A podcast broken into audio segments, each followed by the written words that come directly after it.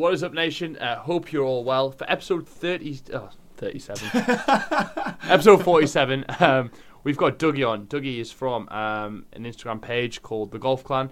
Um, look, he's, he's, he's not he's not he's not Instagram famous. He doesn't have a lot of followers, but that's not the point. Um, what he is trying to do is produce content with the right intent, and that is to educate, inform, um, or entertain people around the game of golf. He's such a purist. Um, it's really good to speak with smart people who have other similar ideas. Yeah. Um, or different ideas about the game of golf and how we can improve. So this conversation was very exploratory.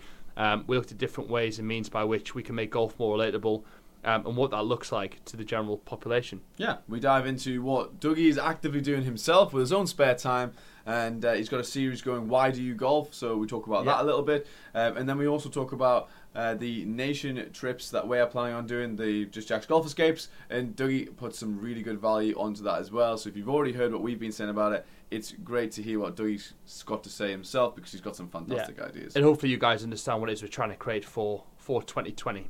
But less of us rambling. Here's episode 47. Rolling fairways. Rolling fairways.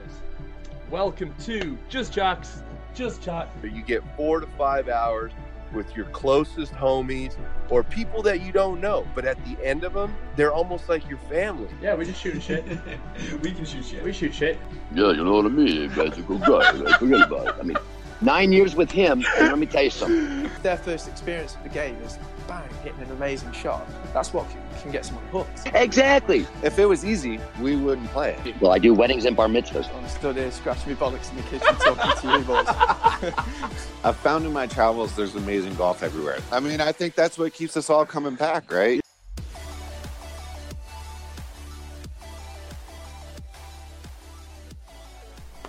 What is up, everyone? Um, welcome to Just Jacks, Just Chat, episode 47. I can't believe we're on 47 already, Mickey. Um, today we've got a guest on. Uh, he's called Dougie. Um, Dougie started an Instagram page called The Golf Clan, and that's essentially how I how I managed to come across him. Um, I think what me and Mickey have done so far is we're speaking to people who are perhaps well, more well known in the online world um, for one reason or another. Um, but then I came across Dougie's mission and the start of his mission. It just really resonated. We've been back and forth on DM, um, and he's, he's doing some really cool stuff. But more at the point, I think is intense awesome. He's not one of these guys that's fallen into the trap of trying to produce content for likes and follows and stuff. He, he's doing stuff because it's from the heart. It's actually what he's passionate about. Okay. And I was like, I want to speak to him more. I want other people to listen to what he's got to say because I think he's got yeah some valuable stuff to say. Sweet. So Dougie, how are we? I'm doing great. How are you? Very well, thank you. Thank you for getting up so early. Thank you for having me. Not at all, man. Um, so I guess the way we like to start these things, Dougie, is we just like to dive into the origin story of who we're speaking with, um, just to find out what your unique story is around golf. So if you could uh, give everyone your, your sort of your, your origin story, your Marvel comic story, where you're from, um, and how you got into golf, that would be awesome. We go from there. Absolutely. So I grew up in Indianapolis, Indiana, and from a young age, my dad brought me out to the driving range, and my dad is just obsessed with golf, and so that was just fun to to kind of just grow up seeing him so passionate about the game. And you know, remember this is before we had all this technology with Amazon where you can get any kind of tripod that you want. So my dad was setting up ladders and attaching things with with tape Nice. and making his own, you know, nets in the backyard to hit golf balls and everything. So that's kind of how I grew up and I didn't get to play as much golf as I had wanted to growing up because I specialized at a certain age on tennis and tennis kind of took over all of my free time through high school, through college. Um, ended up playing at the university. And so it was only after that that I had the, t- the free time to get back into golf. Awesome. And then, is it, how long ago was that that you that you picked it back up again, Dougie? So right after university, I went to law school Okay. and didn't have a lot of free time to play golf as well. So it was really my third year of law school. So my third year of law school, you know, there's sort of a stereotype in the U.S. You know about law school, and the last year is like three LOL. Like it's just you laugh because you have so much free time. Right. so I tried. To, I tried to uh, take advantage of that free time my last year and dust off the clubs and get back out and play. and being in Atlanta. So that's another thing is that I moved from Indianapolis. I moved from where I was going to, to school in northern Indiana at Notre Dame Okay. down to Atlanta, Georgia, and relocated in a new city. I didn't grow up there. I didn't have a lot of connections. And so setting up golf matches was not an easy thing to do. You sort of just show up and play by yourself, or you maybe get paired up with someone. Mm-hmm. So it, it took a little bit of time for me to kind of break through that. And it was only through starting an Instagram account and starting the Golf Clan that I felt like I had a- supportive golf community. Okay. And anytime I wanted to go play, I could go play. And I was impressed immediately after starting an Instagram account by the number of people also in the area that were actively posting golf content that wanted to go out and play. So that was a lot of fun. So and it was four. It was about four months ago, wasn't it, when you started the Instagram account? Yeah, exactly. Yeah. Yeah. That's right. So is that in the, in the past four months? Have you seen yourself playing way more golf now that you know there's a community surrounding you? Essentially, with having more playing partners means you're going to play more, right? Exactly. So Okay. I've had more opportunities to play Yeah. as much as my current job. I'm an attorney. As much as my current job allows me to play, I do play. But also, it's just the content creation side of it means that I'm always looking to kind of get to the course because I have ideas. I want to shoot a video.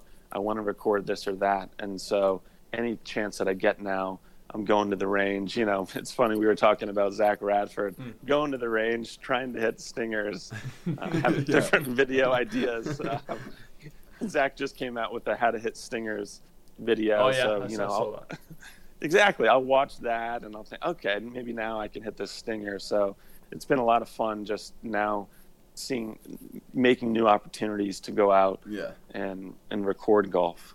Awesome. I mean, it, it it's interesting that you that you sort of found your love of the sport again after moving to Atlanta, where obviously the PGA Championship sort of concludes the, the Tour Championship at Eastlake. Um, have, That's right. Have you seen a sort of a and is there any particular explosion in the golf community in that area because of because of Eastlake and because of uh, the Tour Championship every year? I'm just curious.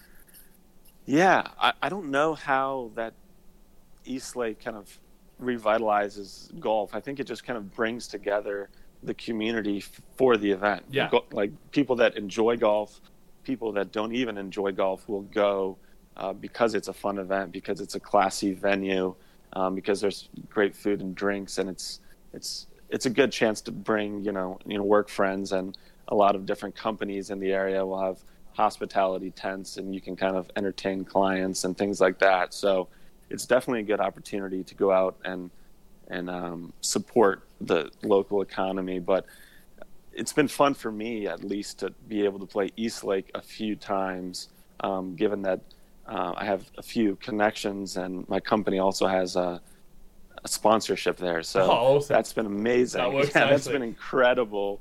Uh, to, you know, to be able to go out and play there, and they're very. It's a very conservative club, and you know, you're not supposed to kind of be on your phone too much. So you sort of have to kind of put down the, the Instagram content a little bit when you go there. But I'm pretty sure I did sneak out some recording on the putting green. Yeah. Yeah, You it, it, it's funny you say that. I'm, I'm a big advocate for that. Although I love technology, obviously we're both you know trying to produce content as much as we can as well.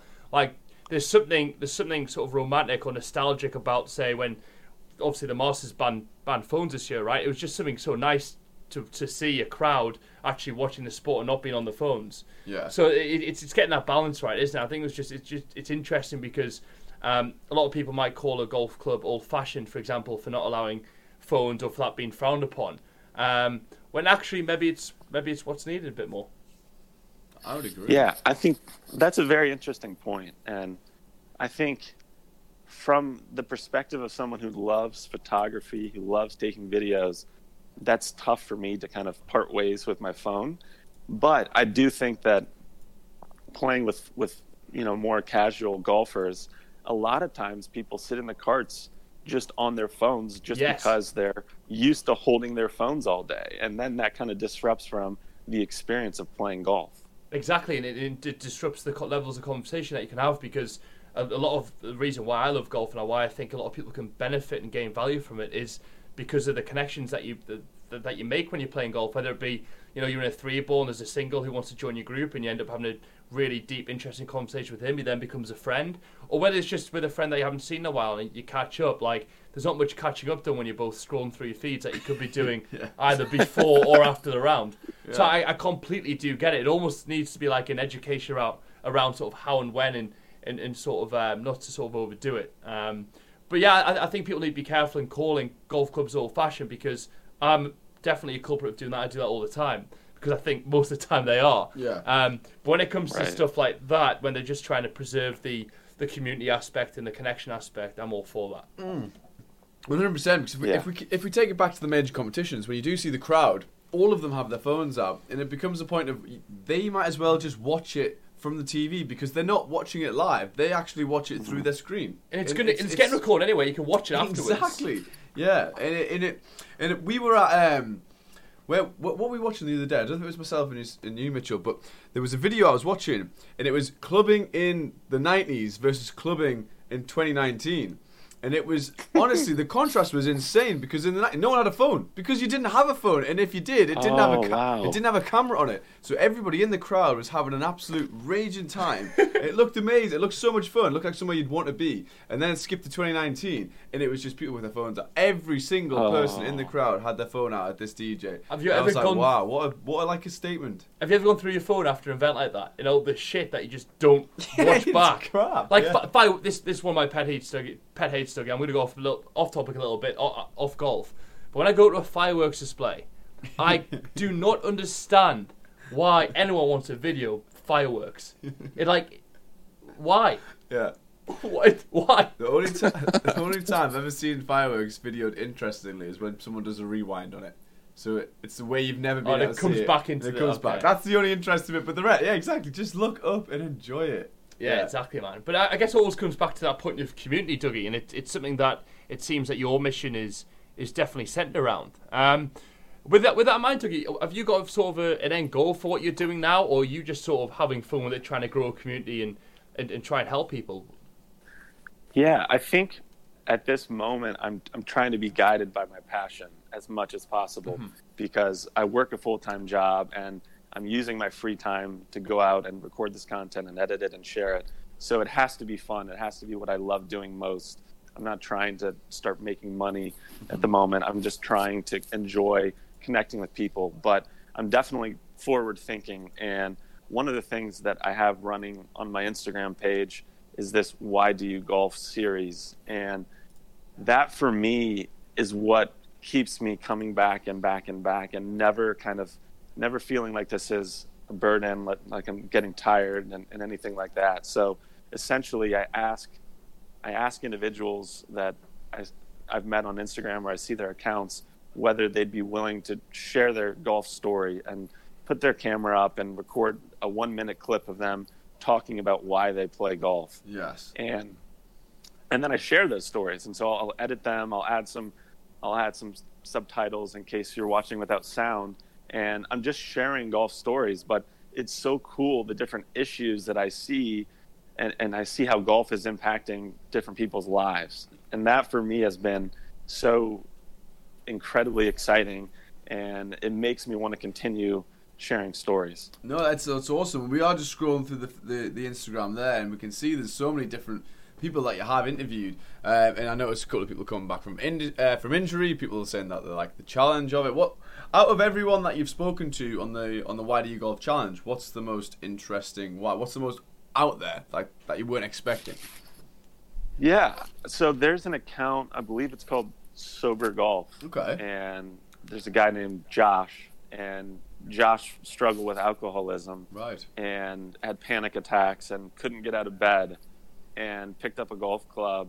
And that has sort of been the, the key part in his healing process. Awesome. And I, that's pretty amazing to hear about. That is amazing. I think it's something that people need to hear. The more we can share these kind of stories, uh, the more people can understand that golf's not just a one-dimensional sport for for rich white assholes.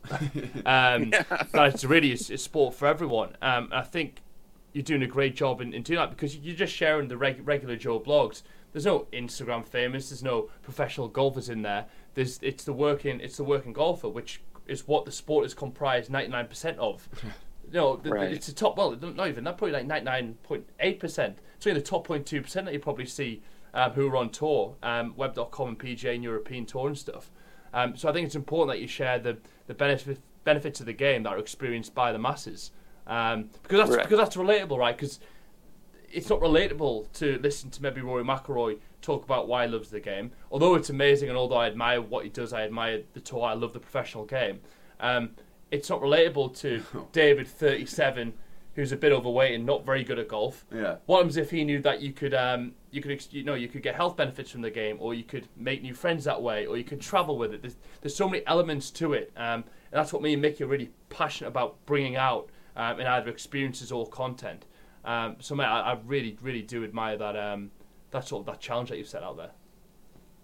Thank you. Yeah, I hope to continue doing it, and I hope to continue discovering, you know, different reasons why people enjoy playing golf, and through sharing those, you can encourage people that maybe they've kind of let golf fall a wayside, and they hmm. can pick it up again. And what, what about you, Dougie? Why, why do you golf? I've always been enamored with the high level of difficulty. Okay. I think it starts there. if golf were simple, it would become a little bit boring, Yeah. maybe. So the fact that it is just so incredibly difficult to hit a good shot means that when you do have those those rare great shots, it, it delivers this punch of satisfaction that I think is is unmatched in other sports that I've played. It is. It's, it's it starts it starts there. such a high, isn't it? Uh, like you, you can you can be playing so badly for weeks and then turn up on the you know turn up on the first and have a stormer. Um, that feels amazing. Or just you're right. There's, there's nothing quite like a pure iron shot, is there? When you're just staring it down, watching it, you, know, you iron it up with a pin. It's just it, it's a beautiful, beautiful feeling. But it's so hard to get to a level where you can do that consistently. And not only that, once you do get that point where you can hit good shots, it doesn't stay with you. It, it really humbles you, doesn't it? It's yeah, uh, always reminds very you. humbling sport. Yeah. so you think you're good now, do you? Nah, you're gonna put a, you're gonna put a few in the lake today. What I can't get over is how our good friend Colin can can scratch a golf course left and right handed. Oh, I I that that blows my mind. like what? Like how? it's insane. Have you ever tried swinging left handed? No, I well, No, I, no, yeah, never. I've only ever tried it during like a spoof on a golf thing when you spin the wheel Yeah. and it lands on left-handed club. When I was setting that up for a golf club once, I tried it. It is not easy. You almost have to like swing right-handed and come back. It's it's, it's no, it's impossible. I don't know how he does it. And he can even flip the club the wrong way and hit that. That's like that's dedication to learn how to do do that. That's insane. No, it's, it's amazing. Um, have, have you managed to organise your, your initial lesson with him? Yeah, Dougie. So we're trying to set it up now, and we might do it via Instagram, but we also might do it in person since we both live in Georgia. So Oh, trying right, to work out nice. the details. Okay, because uh, I think yeah, I think uh, Colin's in Savannah, right? That's right. And you're, Yeah, he's you're on the coast. And you're Atlanta. yeah, and I'm in in Atlanta, so it's definitely a drive Okay. that, that one of us could make if we can set up a time. Nice. I- I'm look, looking forward to seeing it, seeing it happen. Um, and another another point I want to sort of raise to you, Dougie, with, with obviously where you're where you're living at the moment. Um, Atlanta seems to be, in inverted commas, a popping sort of city at the moment. There's a lot going on. It's it's very central to the hip hop culture at the moment. Do you think th- that golf can maybe leverage off the hip hop culture in order to promote itself? Wow, I've never thought about that, but I love the idea. And one thing that I've noticed is just the connection between music and golf growing. And even just with people that I play, more and more people are now listening to music, you know, playing speaker speakers on the on the course and kind of connecting to it that way. So I definitely think there's potential there. Um, if if there can just be some kind of a bridge. I'm not sure if, if there are any hip hop icons that might pick up the game and be ambassadors for the game and kind of um, make that bridge. I think that that's definitely a potential. it's same. I, I see so much potential in in, in, in those two sort of uh, art forms essentially. Um, and what you're saying about people listening to music when they're playing, we have um, we have the founder of Amcaddy coming on uh, to the podcast later on today that we'll be putting out this week. Um, and you see Amcaddies everywhere now uh, because Yes. it, it it can almost control the vibe of your round to a certain extent, Yeah. and it almost lets people know that you don't have to be serious all the time. Yes, it's an etiquette, and, and, and rightly so, and it teaches you good stuff. But yes, you can have your music of choice on in the in the car, and it does add to the round. Um, and you also see in Malbon Golf as well. They're doing a lot of collaborations with um, with hip hop stars and, and, and, and sort of streetwear artists and whatnot. Um, so definitely see synergies between the two. And the only reason why I brought it up is because Atlanta seems to be the place to be at the moment. Yeah, for hip hop. Yeah, for, for hip hop anyway, yeah. It's sponsorship time. It's that time of the podcast. Uh, we are delighted to have started a partnership with Amcaddy. Uh, John at Amcaddy has kindly decided to sponsor us for the next four podcasts to give the JJ Nation a chance to win their very own Amcaddy and bring some music to the course. What have they got to do to win one, Mickey? All you've got to do, guys, is get yourself over to iTunes, whether you listen on Spotify, or YouTube, or iTunes. Please go over to iTunes, leave us a review on iTunes, five stars preferably, of course, if you're enjoying it, um, and just leave a comment as well on that review, telling people as to why you're listening to it. And that is it. And we are going to pick one lucky winner from the review list. There's not many reviews there, so the chances No. are you've got a good chance. And we're already partnered with companies that we believe in, right? Amcaddy is one of those companies. Their, their intent is pure. They want to make golf more fun, uh, more interesting, and put smiles on more people's faces. And we're absolutely all for that. So go and check Amcaddy out. Amcaddy on. I was going to say all the different socials. You know them all by now. Um, go check them out. Amazing company, amazing product. Um, thank you all so much for listening. Keep sharing this with your friends. Subscribe, like, review, blah blah blah blah blah. Back to the podcast. Awesome. Yeah. Um, and, and something that we're so fond of, um, Dougie, uh, with in relation to golf, is the travel aspect. Um, we're obsessed with the fact that golf can literally take you all over the world, um, and such a commonly known sport. Can you talk to us maybe about sort of your travel experiences, Dougie, and if it's something that um, you've benefited from? Yes. So I'm glad that you brought travel up because I've been thinking about that as well. And the opportunity to, to see new golf courses, but to kind of totally get away from your home environment, I think is a huge benefit. It's sort of like golf vacations. And I, I've been trying to seek out more opportunities to travel. And because there's, there are so many top tier golf destinations just right within the United States, I've been thinking about, you know, where can I go play next? I'm seeing this course and, you know, how could I get there? Can I take a weekend and go? And I think that there's just so many benefits to the travel experience because um, golf is different based on how the grass is grown, based on the climate, based on the environment, based on the community and the city.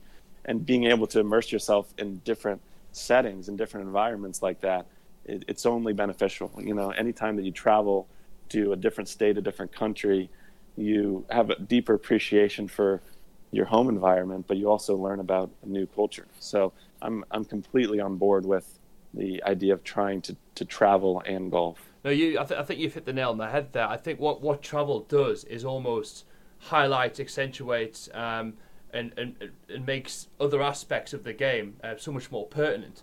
Um, when you talk about connection, there's nothing quite like meeting someone else from a completely different place, from another culture, yet still finding common ground to then call them a friend. Um, and you're right, and th- th- there's so much variety in golf. There's obviously links golf. I know uh, American golf fanatics are obsessed with the fact of coming over to to Scotland can be so different, right? You see Zac Radford on his travels, um, the Br- Brodie Smith and, uh, and those guys. They came over fairly recently, um, and they come into this you know, harsh links golf um, environment. Yet they absolutely love it because it's a completely different challenge um, to what they're to what they're typically used to. Yeah, and I think as far as international travel, I think more people should should have opportunities to do so, and you know, without maybe the burden of of trying to figure out how to set up those kind of trips. Do you know what I mean? Like, Absolutely. oh, it would be great to go to this country, but you know, there's ten thousand different travel companies that we could set up. You know, we could get plugged in to work with. So it's kind of overwhelming, you know, to know where to start. Yeah, th- exactly. I mean, I, I don't want to sort of plug us, but that's essentially. I guess it was a natural way. We haven't quite figured out yet, but we're going to be launching our Just Jack's Golf Escapes, which will be the the, the, the, business um, in 2020. And what we were very Awesome. cautious of is in Europe, what you see is a lot of um, a lot of sort of big golf travel companies like Your Golf Travel or uh, Golf Travel Centre, for example, um, who do a great job, but essentially they're just buying the tee times in hotels in bulk, and they're all competing on price. Yeah. There's no actually, there's not actually a company out there at the moment who looks after that golf experience so carefully from from the person arriving to them leaving. Um, there's no one who actually who actually does that yet. So we're, we're exploring different markets. We've got different ideas um, of completely different countries that you wouldn't expect a golfing holiday to occur. And then look at the other benefits of golf, like like being out in nature, like exercise, and then creating experiences around them within the golf trip um, to further highlight it. Because I think people will find so much commonality, so much commonality in that. Yeah. Um, and you're right. I think I think golf travel is a, a huge a huge aspect. But when you're fa- when the typical person's faced with the I want to travel here, here, and here, they don't really know how to go about it. Right? They, they might Google where it is and locate the nearest airport, but that's that's as far as it goes a lot of the time. And then often as well, you still have to find someone who has that same because there are so many options. To find somebody else who also wants to do the exact same option at the same time of year is often difficult within your own friend circle. So one thing that we're going to offer is the the trip will will mold itself around hosting individuals to come and meet other people at the same time. So if you don't have a group to come with, there is going to be like-minded people that you will become friends with by the end of that trip. Yeah. Um, and in the, you mentioned it before, Dougie, about the actual experience of experiencing another culture. We only plan to find destinations that have culture embedded in them, history to the area and things like that. So you really experience the the destination. Um, We're yeah. being careful about making sure we create a ph- phenomenal trip and, and making sure we're a brand um, that embodies every, every golfer. Mm-hmm. Uh, where, where any any golfer, single, in a double or whatever, can come and know they're going to get an amazing an amazing trip. Because I think it's so important that we at least try and highlight um, the fact that maybe golf isn't that snobby, or at least if it is, we're doing our best to eradicate it. yeah. I'm curious, uh, as you're planning some of these trips, Yeah. are there activities, physical activities outside of golf that you might try to incorporate into them? I know you're Absolutely. you know, been impressed by the surf, the surf culture and snowboarding and different kinds of Yeah. physical activities. Yeah, I, I find there's so much sort of synergy between um, different outdoor activities and golf because at the heart of it, golf is just an outdoor activity, right? Yeah. Um, what, so, for example, let, let, let's take sort of mental health for an example, right? We, we we spoke about um, someone who you'd work with doing a video who would who had uh, recovered from alcoholism um, using golf as, as that tool. So it's fair to say that he found it therapeutic and meditative to go out and play golf. So what we'll then do is, is give our customers the option to partake in a, a yoga or a, or a meditation session in the morning before they go out and play. That sort of thing, highlighting Yes. highlighting what we know is good in the game of golf, and then giving them other experiences that they can take home with them to make their life their, their daily lives better. Because I think not everyone is, is that self aware to know why they love playing golf. Sometimes you just go out and play, and that's fine. That's all good and well. But what we could perhaps do through experiences is help them realize a bit more um, around why golf is so good for them and what else they can do, um, what other activities they can do that will give the similar sort of results. Yeah.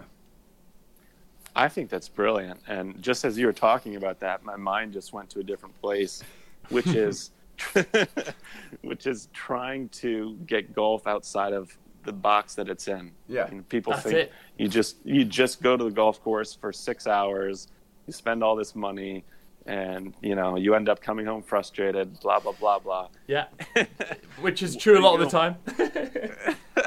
what if there's a way and I, and I think maybe on some of your trips you can kind of experiment with some of this what if there's a way to mesh and mold golf with different outdoor activities um, meaning you know you mentioned the yoga or you know finding different ways to kind of break it up um, you know what if you played three holes and then you decided that you were, you would stop and you know partake in some kind of small little I don't know cultural activity if you're in a different country you know a, a local traditional um, you know song or dance you know No, just no. things like that No, I- I- absolutely, and it's it's something we've spoken about. For example, with with, with the Scotland trip, um, we might do nine holes in the morning, then go for a hike and do whiskey tasting. Yeah. To really g- Love it. give the, give that person one the experience of, of, of the culture that they're in, and to really sort of embody that.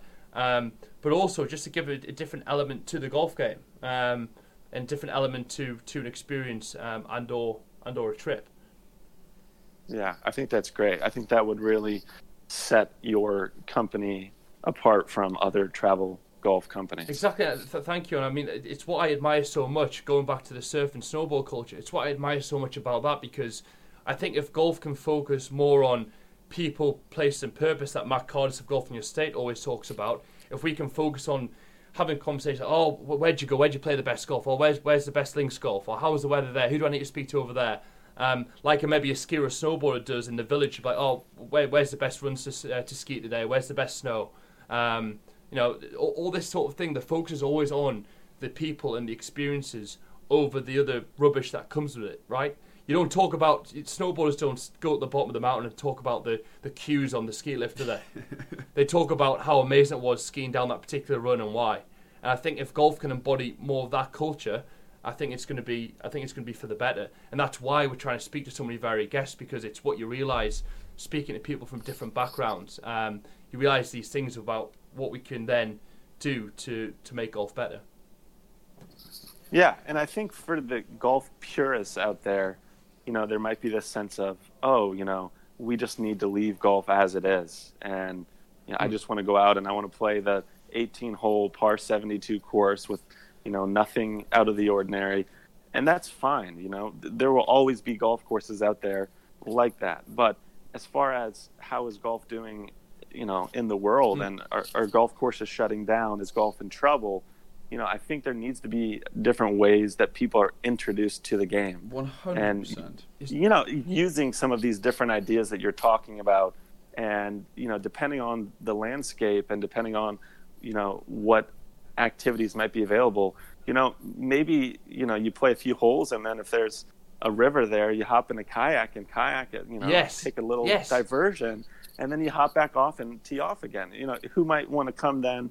For, for that kayaking experience, but then also get introduced to the game. So finding different ways to kind of shake up the traditional golf as we as we see it, I think that can only be good. I, I agree so much with what you're saying, Doug, and it resonates so well because I I am a golfing purist. I love 18 holes of championship par 72 golf. I, I really do.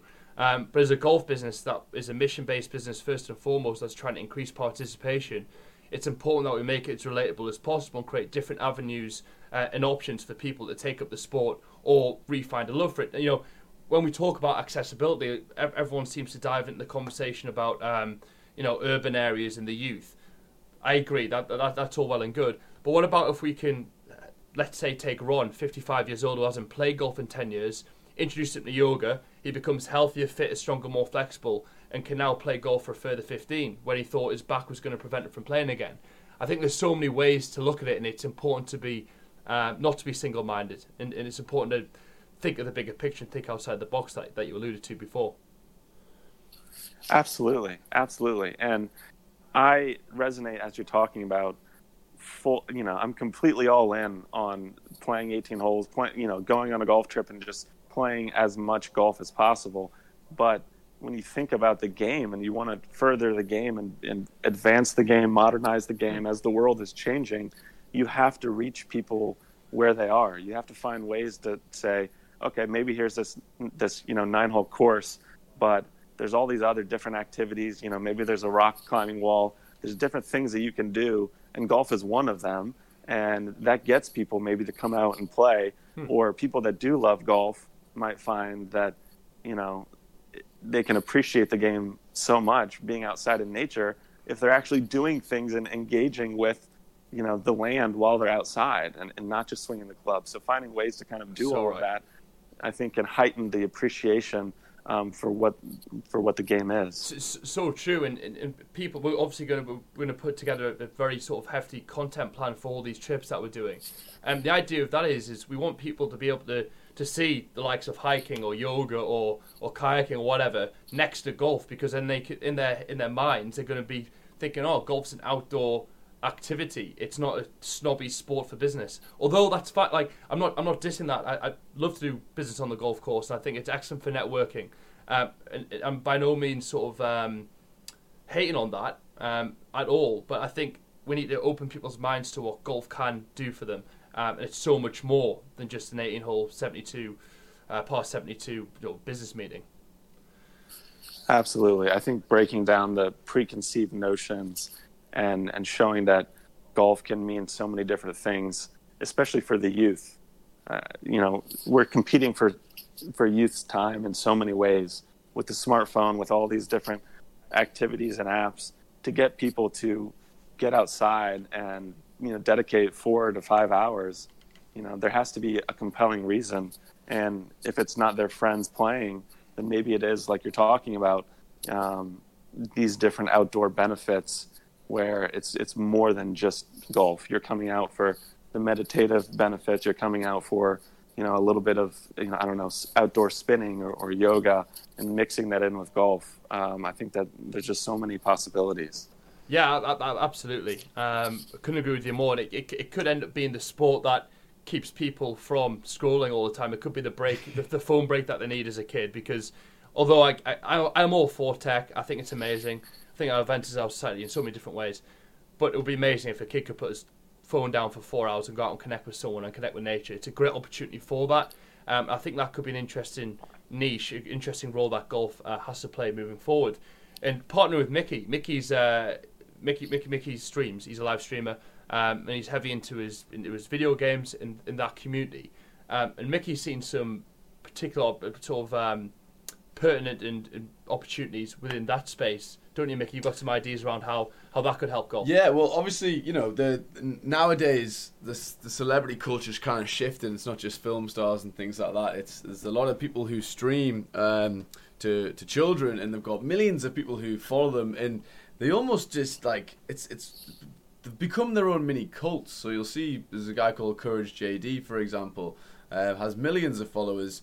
If he all of a sudden started playing golf, picked up a golf club, I guarantee you, like there's going to be at least five percent of his following, uh, which are all you know very young, um, who would turn to golf and at least try it. Um, so we've got we've got a few ideas to try and wow. migrate the two because I, I see a lot of videos on the internet of, of parents going ballistic with their kids, destroying their Xboxes, this sort of stuff. Um, simply because, yeah, That's so be, funny though. Because yeah, because they don't understand that for the children, unfortunately, um, that is their social side now. They're, they say, "Oh, you should go out and play in the street." Well, but then you're going to be playing by yourself, and it's less sociable because all of your friends are actually also online. Um, so it is a weird little shift that we're seeing um, the relationship between parents and children because they are trying to get them active and social, but there's kind of like not a crossbreed to do both because all of the social activity is mostly online now, and that's that's not a good thing.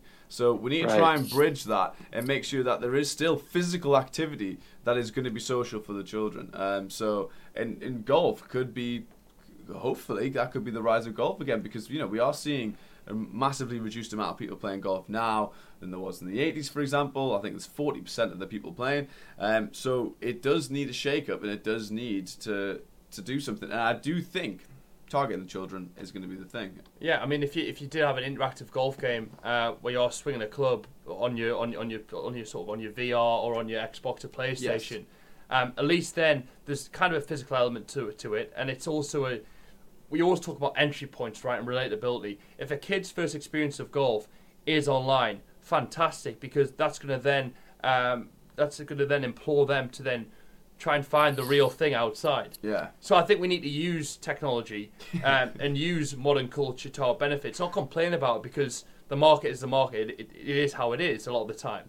Um, I don't think technology changes us. It just exposes our behavior, right? Like mm-hmm. people say, it makes you less social it kind of makes you more social because the nerd who had no friends at school now has loads of friends. 100%. and that's, and that's an amazing thing. Yeah. But like you say, maybe it's going too far the other way. Um, and if we can use if we can use um, sort of golf video games or or whatever, however we see fit, um, as an entry point into them actually going out onto the course or asking the parents to take them to the local club, well then I think that's amazing. It's it's about getting that balance, and you made a really good point there, actually, Mitchell. I'd never really considered. Um, a lot of the games and the most predominant and popular games are gun games where you you're, you are supposed to kill the other player. Yeah. That is something you can't then go and replicate outside of your bedroom. Well, because the, the Americans seem to be doing a good job at the moment. You'd end up in jail. So golf, in that sense, that's a very good point you make. Where if their first experience of something is the game, and they are then allowed to then take that activity yes. and physically do it, that's that's something that isn't very often a thing in games because, like I say, it's a fantasy world. It's all gun time, games. Yeah. It is a fantasy world. Minecraft, you can't just build a house because it costs a lot of money. um, you can't just go and drive a car like you do in Need for Speed because you're going to crash it, and that's the. Well, yeah. Our generation Grand Theft Auto, you can't go around being an absolute exactly yeah, rampage. Um, so that's that's a very interesting. I've never thought about it from that point of view, actually. Um, so if you can get more people playing golf video games, you will get more people playing golf. Yeah, so instead of hating on the fact that it's not the real experience, how about we, we, we turn it on its head and say, well, that's an amazing entry point for someone to get into the game. Very good point. Hmm.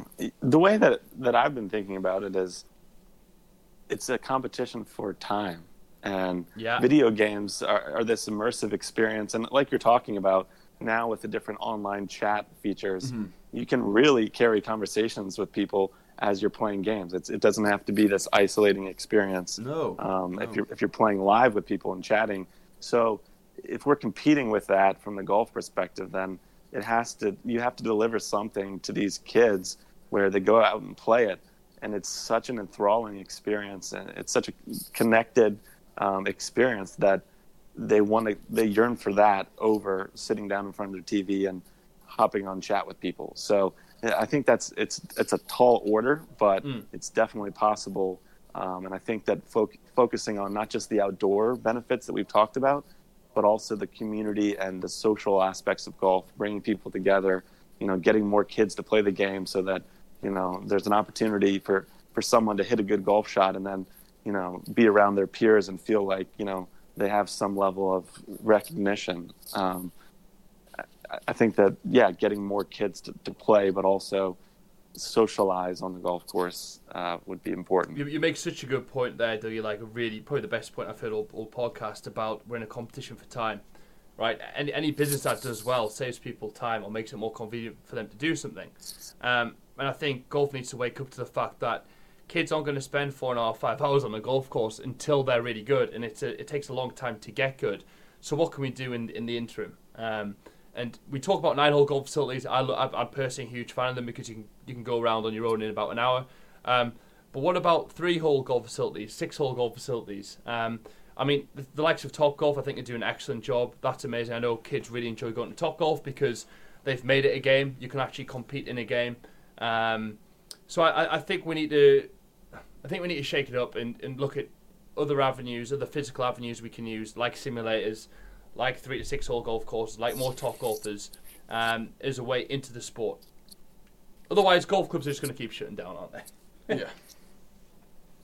Yeah, and I think merging technology in golf definitely will. You know, we see this rise in VR and and, and augmented reality, and how that's shaking up the real estate business and all kinds of other businesses. And I'm just curious when that might come into this golf space. Well, I think lucky for us, if I think if, if you're an entrepreneur at all and you're interested in golf, you know that all that stuff. If, if there's going to be one industry hit last, it's going to be golf. yeah. At the moment, unfortunately, so they, yeah. it often gives entrepreneurs time, I think, to execute on, on their ideas and beliefs because golf is still ran, the, you know, the majority of the time by uh, by people who've who perhaps don't have an appreciation for, for modern business and modern culture and where it's going, um, and tend to be stuck in the mud or stuck in the ways. We talk about these committee and society run clubs, like it's. I, I don't know how they, they're still doing it like that. Um, Yeah, It's it's, killed it the is game. baffling to be fair. Um, you see it all over the place, especially in the UK. I think the yeah, UK I, I was, I was about to ask you there. Doug. I, I, don't, I don't know what the culture is like in America. I guess the the difference I think about our two cultures in golf is a lot of guys I speak with from the states always say they can't they can't believe how cheap it is to play because in the UK you can just go to a, a really good golf course and p- pay twenty five pounds for the round and it's great, or you can pay something like you go to St Andrews and you're not going to spend more than I think it's like 120. It's not going to break the bank that badly for such an amazing golf experience at the home of golf. But in America, there seems to be this um, this sort of private sort of country club um, culture where it's so inaccessible to play, and the fees to join, uh, the fees to upkeep the course are just baffling. I don't know if you can talk to us a bit more about the accessibility level um, in America, Dougie, and, and what the difference of facilities are like, and is it too expensive to play? I think that the the rates to go out and play golf they've seemed to kind of slowly climb up, and I think as courses have had a difficulty keeping open, I think sometimes they they've not had a choice Supply but to demand, yeah. increase yeah in- increase their greens fees to stay open, and and know that people that are hooked on the game will will still pay the higher fees. But I definitely think that the the cost to hit balls, the cost of the equipment, all of that is is prohibitive, and it it creates barriers to people that would be considering picking up the game, and then upon seeing, oh, if I need this set of clubs and this is how much it costs every time I play. Well, you know, I can just walk down to the park and play basketball with my friends. It's it's pick up, it's free, it's great exercise, so um, it doesn't take five hours. So yeah, I definitely think that the cost is one of those elements that initially stops people. Um, someone doesn't have a set of clubs and then they worry about can I go to the range and hit balls? Are there rental clubs that will be provided for me? Hmm. Um, you know, things like that. So I think there has to be some some shift towards thinking about persons that have not yet played golf and and how can we be more welcoming to those individuals who might be just driving down the road and they see a golf course and rather than think to themselves, oh, that's a place that you know only people who know how to golf go to. You know, how can we change that so that they're thinking, oh yeah, why don't we just stop? We have an hour or two. We're passing through. Um, let's just stop over here and, and see what see what they can do and see if they'll let us go out. And I think another issue might be, you know, to people that are just beginning the game, is um, and golf courses might might be challenged with trying to accommodate this. Is you know newcomers that might want to go out and play nine holes that have never swung a club before and kind of deal dealing with that um, you know it's one thing if you want to go to the range but if you if you don't really know how to how to play golf go out and play the course um, Good you know, luck. I, I think it works yeah it, it works uh, twofold you know from the, the golf course's perspective it slows down play but um, from you know other people's perspectives it might be oh you know i'm not good enough to go out onto the course so i'm not going to play Yeah, I, I, th- I think you're right. I think we need to stop being so romantic about the 18 hole traditional experience. And although I love it, and I, although it should be loved and retained, we need to look at maybe that's the end point, right? Maybe that's maybe that's what you get to. Um, how can we create iterations of golf uh, that are going to appeal to more people, in the knowledge that they can then go to, go on to enjoy the traditional full format of the game. Yeah. Um, because look, I, I'm a purist as well, so it's not like easy for me to say that. Like, I would quite happily have every single person love the four or five hour round. Like that, that, that but but I'm not the market. I'm not the mass. So you've got to be empathetic to that and, and understand that that's not what, where people's heads right. It's not where culture's at. Um, and there's so much to be learned from that full format. But I think if we can create these, like I said, iterations, small games, urban golf, I've seen a lot of with. Um, so if you've seen Tiger Hood, um, it's a guy in, in New York who hangs out on the streets and um, and plays this urban form of the game. That's picked up a lot and It's it's, amazing. it's that. grown huge. that's awesome and, and it's it's a big part of um, Portland, Oregon as well. There's a big urban golf scene. Um, little things like that where, like you say, Dougie, it can take 20, 30 minutes uh, and just get you into the, the practice of swinging a club and hitting a ball. Then the more the better for me. Yeah, I agree.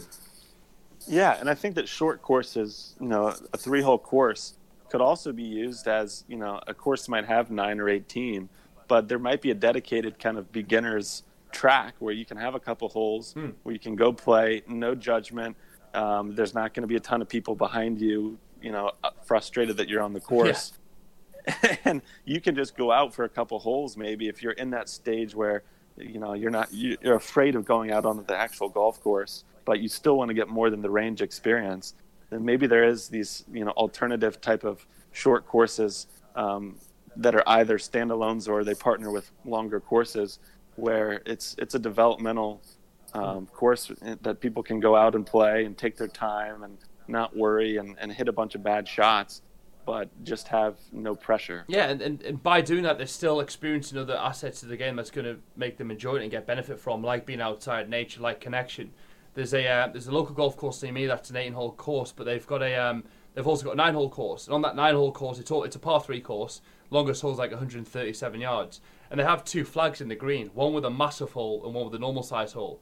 Um, Wow. And I think if you had those big hole par three golf courses, I think that's gonna one, it's gonna make sure that you can get around quick enough, Yeah. and two, you're not gonna end up if you, it is your introduction to the game, you're not gonna spend your time beating yourself up because I mean, most people who you know can put a ball along the floor into a big hole, Yeah. it's not that difficult that side of the game. At least then they get confidence on the greens. Um, and then people then might throw up the, the sort of the question of expense. Or it's so expensive to create and run these facilities.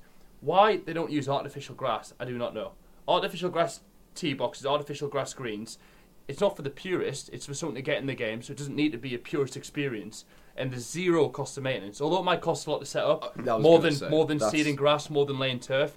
Um, if you're looking at long term, ten to twenty years, there's zero cost of maintenance for I- for them. hundred percent. I, I I think again that's that's a very valid point, um, and I I can weigh in as to why that's not a thing yet, and it is because as we've we've discussed, you know, the three of us in this podcast, that golf as a game, the, it is you know on to an extent still on the decline. We've still got golf clubs closing because they aren't making money, and it's because there's not enough people. I think we tackle the problem of getting more people in first and show the golf clubs that it's worth investing because it is going to be a hefty investment to. Hmm. to Oh you know, yeah, I'm to- not even 4G saying it, I'm not even course. saying to 4G a entire course. But for three holes, for example. I'm saying yeah, like if you're going to put a developmental course in there, or or or for a new company wants to Yeah. set up a six-hole facility, well then you know if they can find the money to start with, the cost of maintenance is going to be fairways, less. greens. All, all they was all all you needs a need. tee box with a strip of 4G, Yeah, a green that doesn't have to be that big of 4G, yeah, um, and then it can be a load of rough, or it can just be like mowed down grass in between. It doesn't have to be fancy. yeah. It's just got to replicate what a golf experience So look like. essentially, what what we've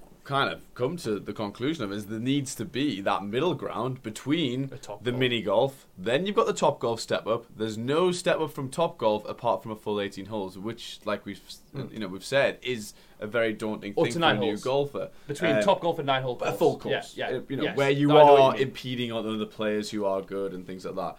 Yeah, no, that's yeah, that's an interesting one. Um, so for yourself, Dougie, how many golf courses do you have in your area right now? Like that is accessible for you, like that you'd be willing to go to and drive to.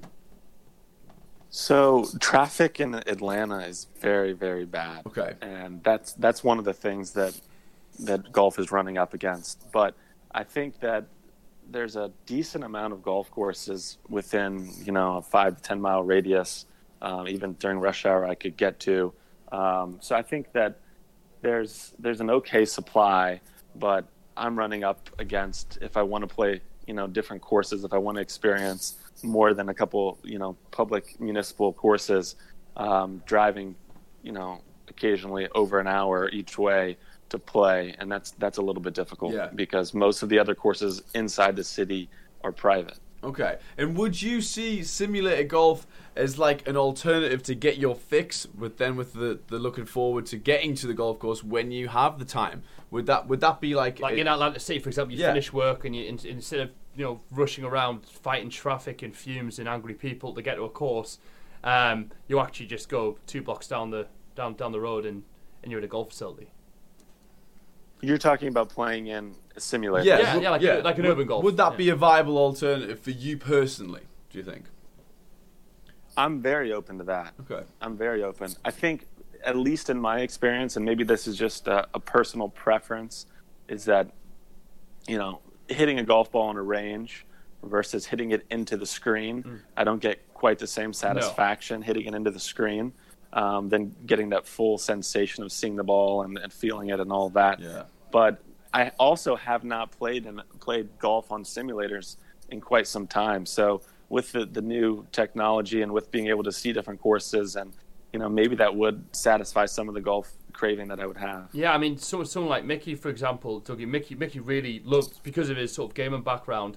Um, his personality is geared towards like, is geared towards how can we make golf like a game, for example. so he, he loves like nine-hole golf facilities. Um, and simulated golf's huge for you as well, Mickey, Yeah. because you can relate to it, can't you? Hundred percent. Yeah, I see. For me, it's it's more um, the the quick turnover of, of the competitive edge. So when I play nine holes or eighteen holes, for example, um, it does take quite a lot of time, and and I'm I, I need something to take my attention. Um, And I, here and I now, get yeah. distracted very easily. Um, so with simulated golf, it is a case of hit you hit your shot, and you go sit down, you can drink your beer, you can have some food, and then your mate is hitting the shot, and you get to watch that. So even when you're not hitting your own shots, you're watching somebody else hit their shot. That's that's what I find. Even if it's really just knocking down bottles off a wall on the simulator, Yeah, it's there's, there's still an experience to be had in terms of enjoying time with your friends that golf is tied to. yeah, exactly, and and that also brings in the family aspect as well because I don't you don't often see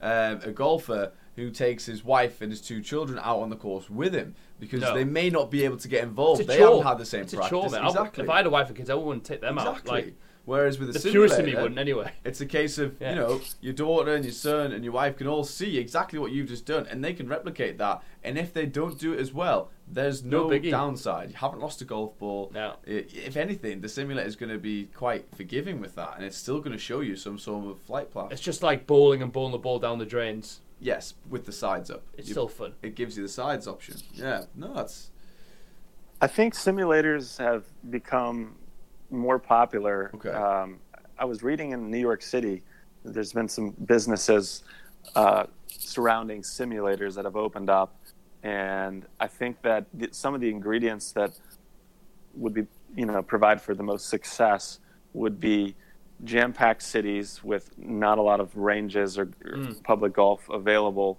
um, a lot of people in a dense, densely populated area, and also cold weather. If you add cold weather in, Yeah, we know all of a well. sudden, Yeah. then all of a sudden you have you know eight months out of the year where people are like, man, I, I really miss hitting the golf ball. So I, I think that yeah, if you can kind of find areas like that, that there would be a strong demand for getting the golf fix in. Absolutely, yeah, and it, it just brings us back to the point again of relatability, right? Like, if we can find as many different ways to make golf relatable as possible, I think it's going to go a long way in, in changing the stereotype and, and, and growing the game. Um, and any purist watching, I hope you don't think that I'm bashing the pure form of the game because I want to reiterate that I am a, I, I love the, I, I love turning up, wearing smart gear, like having a breakfast and coffee in the clubhouse, going out, playing my 18 holes, and having beers afterwards, and adhering to all the correct rules and etiquette. Because I'm a purist, I love that side, but we've got to be open-minded and and also, um, and also sort of uh, absorb the fact that that's not for everyone. no, But golf can still win. yeah, yeah. And I wanted to go back to what we were talking about a little bit earlier Sure. with these these golf trips that you're talking about. And I think that we covered the outdoor benefits and the physical being outside in nature, but I think another huge positive to these golf trips that you're talking about is that you wouldn't be dependent upon coordinating between seven of your buddies a weekend that everybody could do it. You could just sign up and trust that the company would provide provide a community of, of, of people there, and through travel and golf, um, I'd be excited to to kind of hear about how friendships might develop um, through those trips. It, it, it, it's like that is the core. Honestly, before we even discuss anything else, that that was literally at the core um, of what we're talking about. Because I encountered the issue of not having a not not having a friend who had the same available weekends. Yet there wasn't a company I could go to um, that I could go on a golf holiday on and be put into a group of like-minded people that I was going to really enjoy. No. I'd have had to have gone like put some real legwork into like finding an online community, then finding uh, no, have to have to I have to spend some time and do some digging to do it, and I have to organise it myself. Um, and you know, there's plenty of holidays, general holidays, general vacations where that's the case, where you can go on your own as part of a group, but that hasn't filtered into golf vacations or golf trips and escapes yet. And that's what me and Mickey are really careful careful in, in doing in our planning is ensuring the single can go on there and develop friendships. We- We're making it all about connection and experience, um, and we're making sure every facet of the trip in some way incorporates that. Yeah. Um, so, for example, we're going to be we're going to make it all inclusive, right? So you don't have to spend any money on food while you're out there, and everyone's going to be sat down at the table together, um, eating the food that's already prepared that they've already paid for. I think little little little elements like that are going to help bring out that side. No, I think that's brilliant, and I think that looking back, at least in my life, I've had the chance to travel for different purposes um, outside of golf, and you know, some might have been mission based, um, doing research, but anytime that you travel with a group of people, there's just a sense of camaraderie that Yeah. you get that's unlike anything else. It's different than just showing up at the course. You play 18 and you leave, but when you throw in the travel, um, there's just a sense of adventure and a sense of being outside of your comfort zone if you're di- in a different area sense of you're always learning and you know you have time in between courses and in between you know going checking in at the hotel and things like that um, there's just a sense of relating to people that is completely different because you are with them um, for an extended period of time and it's like if you spent five days it's like it feels like you spent 50 days Yeah. Well, you have it. The contact. If you uh, look at the contact time in, in those five days, you know, between traditional contact time and in the space of a year, like a lot of contact time is going to come in that in that period. So it's going to so it's going to allow for um, that that connection that we're talking about. And I think in most people, anyway, there is that yearning for adventure in a lot of people that I think sometimes the general society um, sort of culture often often blocks people from exploring more because they feel like they can't, or maybe they feel that they can't afford it, or they feel like the boss is going to look down on them for taking an extra trip. There's so many different there's so many different things there, um, but I think people look, you know yearn for adventure and connection as human beings. And I think when you are on such a trip, if you think when you are going to the golf course at a night time just to play, you know, 18 holes, that's four hours of your time. You still are aware that you've got your life to go back to straight afterwards. When people go on a trip, they are putting their per- their personal lives and their Great work point. and everything behind them for that week. They, True they are going on holiday to enjoy something brand new, and I think that is when you are so open to meeting new people because they are in the same boat. You are 100 percent That's all you focus in the on. same Great situation. Point. You, yeah. you, you're fully in escapism mode. You, Yeah. your, your problems are at home. They're not with. They're not with you on the trip. You're fully present. I think And that's, that's the why word. You're you're present to enjoy what you to do. get to know the other person. Yeah. Wow, I'm I'm pumped to hear about the, this, these trips coming in, I'll, in uh, 2020. Yeah, man. We'll, we'll, we'll, we'll chat off air about them in, in, in some more depth. Um, but yeah, look, we, we, we like to sort of keep these to, to 40 minutes to an hour, Dougie. Um, so we're going to wrap up. Um, but look, I love jam with you. I think I think you're a purist like myself. Um, you're intense, amazing. I love the content that you start and produce. And but more at the point, I love speaking with you because you're not posting content for a like or a view. You're posting your content to help, to educate, inform, or entertain. And I think that's the way that content should be treated. Yeah. Um, so look, I really appreciate you taking the time and getting up early for us. Um, honestly, it, it means This has a lot. been awesome. No. Yeah, I love great, Dougie. brainstorming about golf. No, it's- yeah, it's- it's good clearly, for- yeah. It's it's, it's Yeah. been a, it's it's probably been one of the more forward-thinking conversations we've had, where we've actually just discussed ideas as a whole. Um, Yeah. yeah. No, so thank you so much, Dougie, and yeah, the, so many valuable points that you've brought up for our listeners. So so thank you. yeah, hopefully you guys listening, um, the JJ Nation can can find some real value in what we've discussed. Um, I really hope you do. Um, just before we go, Dougie, where where can everyone find you? What channels are you on, and, and what can we expect from you moving forward? Yeah, so I have a YouTube channel that's called The Golf Clan, and on Instagram I'm at The Golf Clan, Mhm. and those are the two platforms that I'm most active on. And I'm continuing to kind of put out different videos, and I think that inspired sort of you know by this conversation, and also what I've been thinking about is is maybe next year moving towards recording more content with people where they are. So Yeah. trying to set up trips where I met someone in California, I'm going to California for a weekend to actually meet them and also, you know, record golf. So I'm hoping to do a little bit more of that next year. Fantastic. I, I think it's more the same from us. Where we obviously we've, we've managed to build a very substantial network actually through the podcast um, of people we've spoken to. Yet we haven't been out and seen them in person yet. The only person I've actually met in person from the states was Matt Cardis. I bumped in, in, into him at Pebble Beach. Like completely, Wow. completely randomly. I was being an absolute yob, shouting some stuff. I think I was shouting like I was, I was shouting like Bomb Squad where when Phil Mickelson hit his drive, and then I turned around and Matt was just staring at me, be like, "Oh god." so yeah, man, like that, that's something that we're keen to do as well. So um, I don't know whether you come to Europe or we come to you. I really hope we can we, we can meet. I know Mickey's heading out to Florida for a family trip in January, but I think he's Indeed. taking some time to maybe meet um, Colin. I've got Colin and Kusov who are potential options because I know uh, Michael's now in Florida as well, and then Colin's in Savannah. Savannah. Savannah, Georgia, which is very south of Georgia, so it's close to Florida. So yeah, uh, I will get in touch with you when I'm getting my rental car sorted and uh, when I'm when I'm heading up. Please do. Yeah, I will. Please do. That'd be awesome. All right, Dougie, it's been a pleasure, man. Thank you so much. Thank you. Thank Take you, it Dougie. Goodbye. Bye bye. Wow, that was good fun, wasn't it? Yeah, it was. He was awesome, dude. Like, literally so chilled. It was great to hear someone's perspective who literally just plays golf in his spare time and then adds the social media aspect to it afterwards. So the golf is the most important thing, and the social media second, which yeah, is great, which, yeah. is, which is rare he's, as well. he's got a pure intent. Um, he's a really nice guy, full of ideas, and he's helped us again shape what our opinions and thoughts are around golf and how we can make our business uh, what we want it to be in in 2020. Um, and something Doug actually touched on was um, music and golf, uh, how more people are enjoying music when they're playing, um, and how fitting because our next guest um, is the founder and owner of Amcaddy. Now, I'm sure you've all seen Amcaddies everywhere. They're um, They're growing fast in America. You'll, you'll see them attached to nearly everyone's buggies and bags. Not so big in the UK, I don't think, as yet. So keep your ears peeled for that. Episode 48 brings you Amcaddy.